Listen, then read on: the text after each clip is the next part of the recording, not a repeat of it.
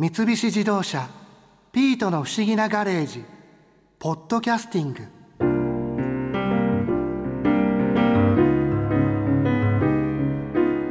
ネズミ年だからネズミの話を聞きに行くって安易すぎないって思ったけど実際聞いてみたら知らないことばっかりだったな。ファンシーラットマウス専門店しっぽバンク店長の小祝美樹さんの話とかもハムスターを飼っている人が聞いたら結構ショックなんじゃないかな。あれは。今年ネズミ年じゃないですか。そのネズミを飼うっていうことを今までそのあんまり考えたことはなかったんですけどネズミの中にも実際に飼えるネズミと飼えないネズミとこう種類によって違いがあるんですか？違いがあるのも一つなんですけれども法律の関係もあって昔は海外からいろんな種類のネズミが輸入されてきてたんです、はい。でも今ですね基本的にネズミの類っていうのはそうそういろんな種類が輸入されてくるわけではなく海外で日本から認められたところからしか入れられないので入ってくるネズミの種類もすごく少ないんですねまず。もともとその海外からたくさん入ってた頃っていうのは飼育というか飼う用で入ってきてたんですかね？えっと、ペット用としてありとあらゆる種類が。入ってきてたんですね、はい、地雷の除去で知られる鬼ネズミっていうのがいるんですけど、初めて聞きました。すいません。地雷の除去で鬼ネズミはいはい、あのネズミの体だと軽いので地雷を踏んでも爆発しないらしいんですね。あなるほど。はい、でそれであの地雷をえこう匂いとかで察知させる。っていうの、はい、地雷除去のためのネズミで鬼ネズミっていうアフリカのネズミがいるんですけどはい。そういったのも入ってたんですが今あの非常に感染症の温床だっていうことでネズミの類はうん月種類は、はい、なのでもう輸入が規制になってます。だいぶ限られてきてるんですね。限られてますねでもこう主にどの国からネズミって輸入されてくるんですか？今は韓国とか台湾とかあとヨーロッパからも一部来るんですけれども、ペット用だとハムスターの類がネズミでは一番輸入が多いですかね、やっぱりペットにするならハムスターが一番人気があるんですか？ハムスターってとても可愛いですしやっぱりお子さんとかはハムスターからっていう印象がすごく強いんですけれども、実際ペットとして見た場合に触れたりとかコミュニケーションが取れる方がペットには向いてると思うんですが、うん。残念ながらハムスターは触られるのは好きじゃないですし。そうなんだ。知らなかった。結構噛むんですよね。嫌がるものが多い。あハムスターももちろん楽しいんですけれども、やっぱり来られる方のほとんどがコミュニケーションを取りたい。その中で噛まれたくないっていうのが一つあるんですよね。ーあります。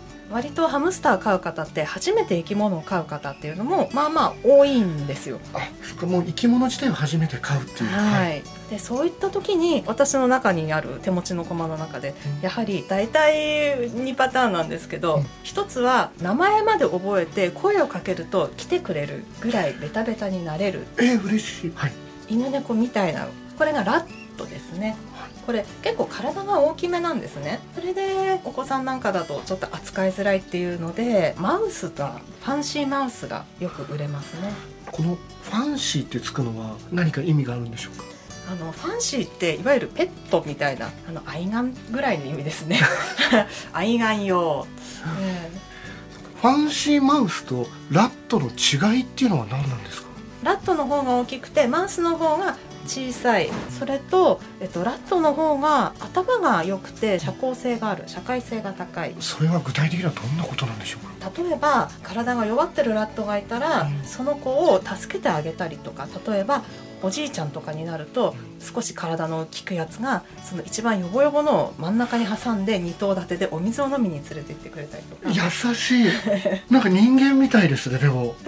そういう相手のことを考えたりとか、思いやったりしたりそういう気持ちがラットにはあるんですね、頭がいいのでこの人が誰かによくしているとかうん。親切にしているっていうのを見るとこの人はいい人だっていうことを学ぶことができるんですね。はあ。だいぶ頭がいいですね。はい、名前も覚えますし呼べば来ますし。ええ。これマウスだとまた違ってくるんですか、マウスだとあのラットよりはやっぱり脳みそのボリュームとかの関係もあるので、うん、そこまでラットほどは賢くないんですけれどもペット用の子ってそうですねうちの子なんかだと手に乗せるともうそのまんまそこにいますし逃げないんですね。はい。3歳児のおままごとの相手をしてくれるぐらいで。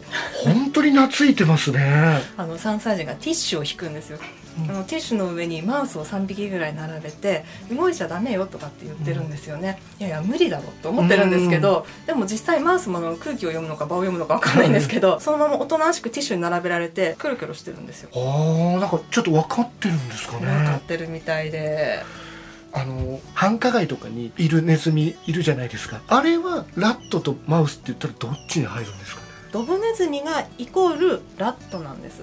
あそれがラットなんですね、はい。でハツカネズミがイコールマウスなんです。はあなるほど。実は知り合いが昔あのハツカネズミを飼ってたんですね、うんうんうん、実際にこのお店にもそのペット用のハツカネズミっていたりするんですか？見てみます？ああ見てみたい。可愛いですよ。あ本当ですか？ちょっと持ってきますね。はい。えこれ触れるあちっちゃい。これちっちゃいですね。触ってみますか？えいいんですか、えー、わあ本当手のひらに収まるぐらいのちっちゃさ。もうああんま動かないですよ。手のひらの中から。あ本当だ。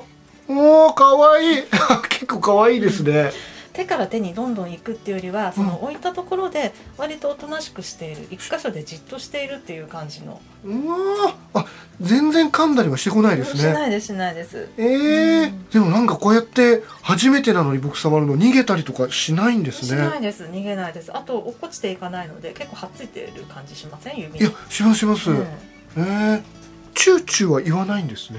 あんまり多くは鳴かないんですけど、うん特にマウスはそんなに声を立てて鳴かない。で鳴く時っていうのは繁殖のために交尾をしたりとかそれを嫌がったりとか子ネズミは鳴くんですけど基本的に飼われてるマウスってそんなに鳴かないんですよ。ただ今あのー、ですね日本原産のネズミ、うん、ハツカネズミの中でもこう歌うようにチューチュー言う歌うネズミが最近発見されまして YouTube なんかでも歌うネズミさえずるネズミなんていうと出てくるんですけどそれなんていうネズミなんですか？普通のあの日本の野生由来のネズミの中から、とてもあの歌が上手なネズミが出てきたので、はい、面白いんですよネズミの世界は。歌うネズミなんているんですね。はい逆にラットなんかだと、うん、結構あの声でコミュニケーションをすることを知っているので、うん、人間に、あの話しかけるために、あの要求をするためとか甘えるためとかに泣いてきたりすることもあります。キュンキュンとかチュンチュンとか言ってくることはあります。ラットは。この向かいのケージに入ってるのはえっ、ー、とラットですか？はい、ファンシーラット。これだってだいぶサイズが違いますよね。そうですね、親子ほど。これラットも触れるんですか？もちろんですよ。でも大きくなってくるとやっぱちょっと怖くなりますね。いや意外と触ってみると、ラットの方が触りやすいって方も中には。ええー、あケージから、はい、あ大きい。あしかも尻尾も太い。尻尾がなんかボールペンぐらいの確かに。太さが。うわー来たうわー出てきた。あでも逃げないですね。逃げないですへえこれはこれででも可愛いかも。よく冬になるとパーカーフリスのパーカーとかでドラえもんポッケみたいななんか手を通すことができるような、はいはいはい、あのお腹のところで、うんうん、そういった服を着ると、うん、あの半日でもこのポッケの中に入って可愛いたりしてますよ。うん、あったかいところとかが好きとかそういう。暗くて狭くてあったかくて飼い主と一緒で、うん、もう最高っつって出てかないですね。そっか飼い主って理解してくれるんですもんね。こう何日もこう一緒に過ごして、うん、そうですね。飼い主っていうかね。一緒に生活している群れの仲間の一人みたいな認識をして、それで群れとしての行動っていうのを観察して、例えば夜になるといつもこれここは紐を引っ張って電気消してるから、あの紐を引っ張れば電気が消えるみんなやってるからやるとか、うん、やりますよ。分かってくるんですね、うん、ただし体重が軽いからできないんですけど、うん、同じようなことを。そうですそうです。人がやることを見てその通りに真似たりすることがありますね、なるほど、はい。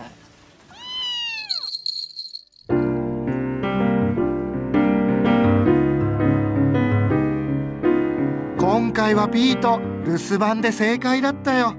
一緒にドライブに行ってたら便利カーの中に閉じ込めておかないといけなかったからね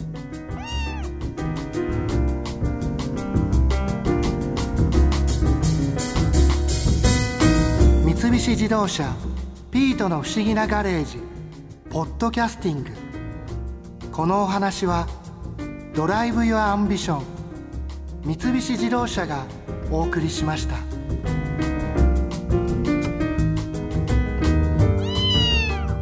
こで耳寄りなお知らせです。ピートの不思議なガレージをもっと楽しみたいという方は毎週土曜日の夕方5時東京 FM をはじめお近くの FM 局で放送の三菱自動車ピートの不思議なガレージをお聞きください。外に出かけたくなるとっておきのお話満載でお届けしています。